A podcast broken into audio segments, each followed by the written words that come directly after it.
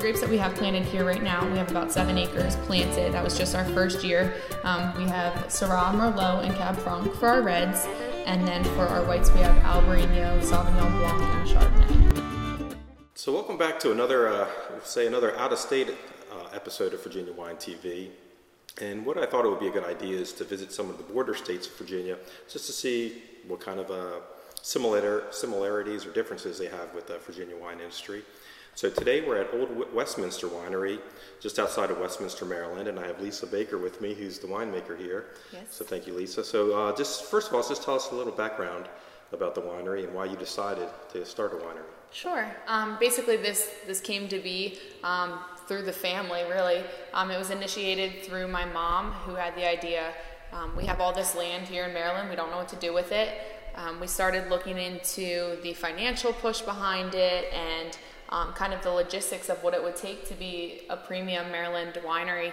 And we talked to my brother and my sister, and everyone was on board. My sister is a marketing major, and I'm chemistry, and my brother's business, and we had no intentions of joining the wine industry. Um, and then we kind of we, we started doing research, and we all fell in love with the idea. And after that, it was it was we were all on board. Mm-hmm.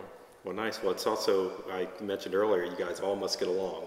We are be best siblings friends. and uh, to be business partners. Yes, definitely. We're absolutely each other's support in everything we do. Nice. So, uh, to start, a, I mean, it's difficult to start a new winery. In Virginia, it seems like there's a, a new one opening up every other week. Um, Right. and the state government is very supportive. Counties are supportive.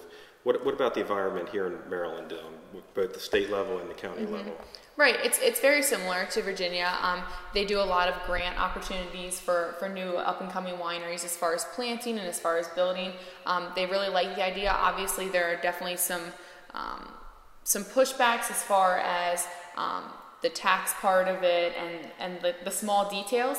But as far as the support in the agricultural part of it, they love it. Yeah, Definitely. uh, well, absolutely, and that's the same reason Virginia. I Mm-hmm. mean, Virginia. We, if everyone saw a couple weeks ago, we had Governor McDonnell, and he said, you know, agriculture is the biggest uh, industry in the state. Right. And that's still probably true with, with Maryland, or very close. right. And so, um, so we're here. Westminster is west of Baltimore, sort of northeast, I guess, of Frederick. Your business model, you were telling me, is that mostly all your sales will be out of the tasting room. So in Virginia, there's a big wine tourism industry. People go out of the cities, they go visit. Right. Is that so? Is that your business model here? Yeah, we would like to keep definitely small premium. Um, we we want to bring in a lot of attraction here. Um, we we like the personal relationship that we keep with. Um, that we want to keep with the people who buy our wine. We don't want them to just come in and buy our wine and leave and, and not know who they are. Um, so we want them to feel like they're really part of something and that we're really doing something um, extraordinary here, which we feel like we are. Um, so that's really our main goal is that we want we want people to come out here and really see what we're all about um, and see that we're into making really great um, premium Maryland wine. And you mentioned that you're going to be a small boutique. Yeah. Um, and so you're, you're going to shoe the, uh, the festival model, the sweet wines, and you actually have some interesting wines that you've planted, or grapes that you've planted. You want to mention? Right. Yeah. Um, so the grapes that we have planted here right now, we have about seven acres planted. That was just our first year.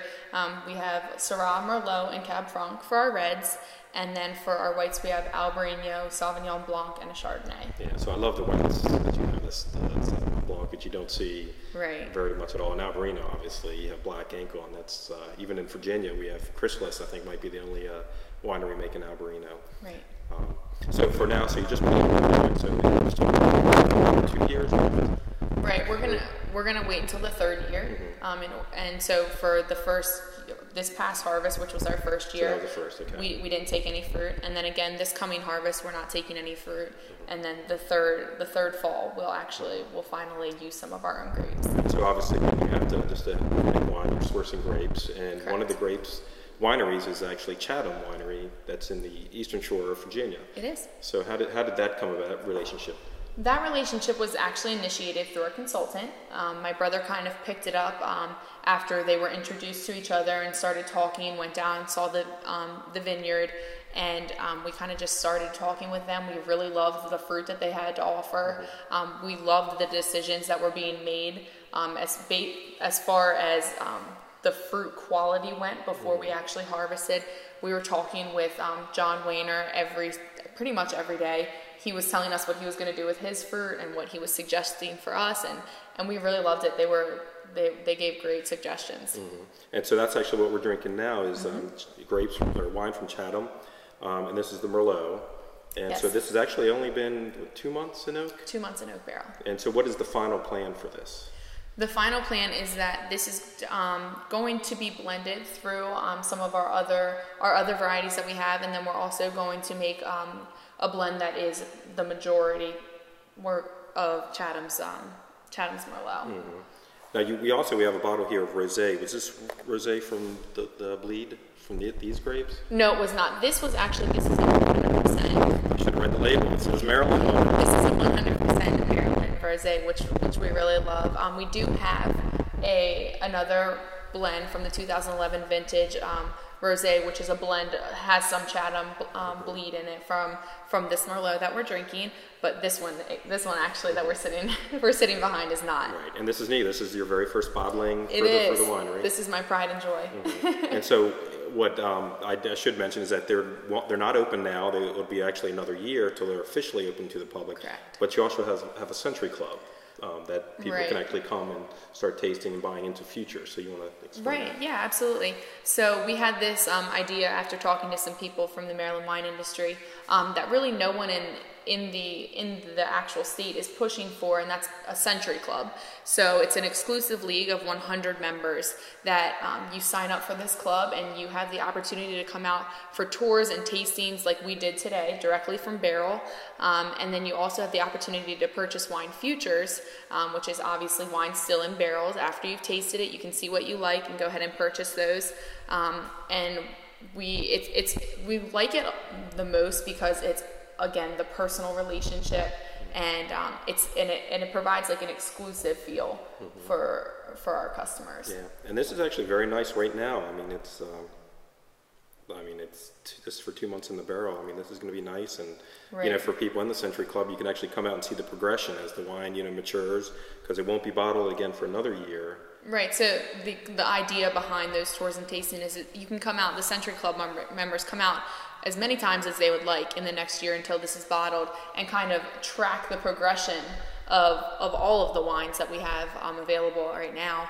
And it's it's been really cool to see the people who have come out more than once already, and it's only been in in barrel for two months and already noticed the changes that are going on with the wine and it really does it just provides such an experience And so, what I do have to, you, you're going to get used. You have to get used to this question because you're going to get it a lot. Um, so, you want to tell everyone how old you are?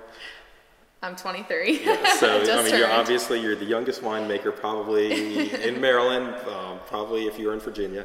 So, how? Um, and- but you're a chemistry major, and so a lot of Mm-hmm. winemaking is is chemistry. right But um, we talked about earlier. I mean, you still need to know the processes of how a wine develops in a barrel, the whole processes of, uh, you know, just developing a palate. right So, how have you adjusted or, or starting to train yourself on that?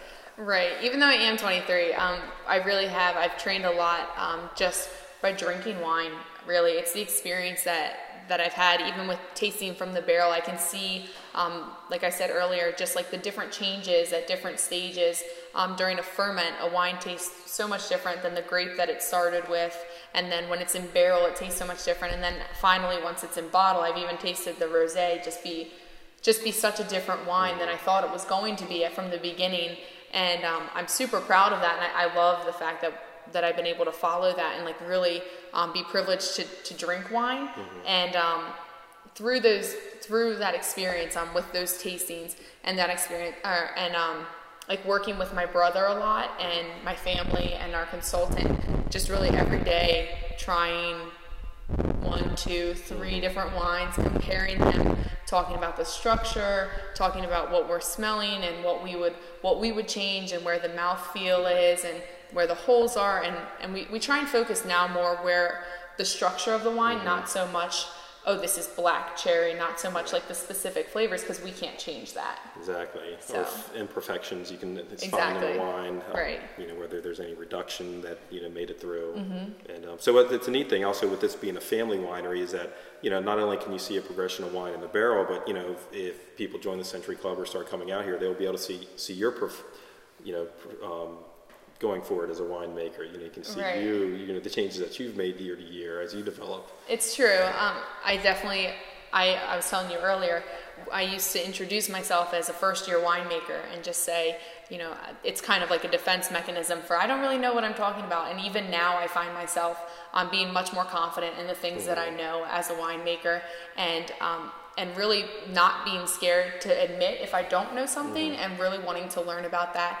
And it, it it's funny because I am only 23 and we are talking about being a woman in the Maryland wine industry earlier.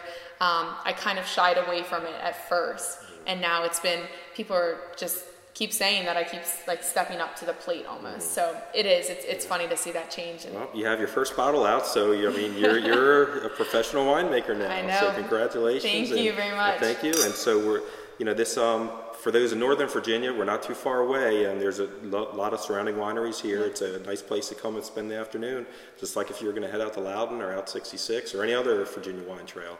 So thank you again, Lisa, and uh, we'll see you next time.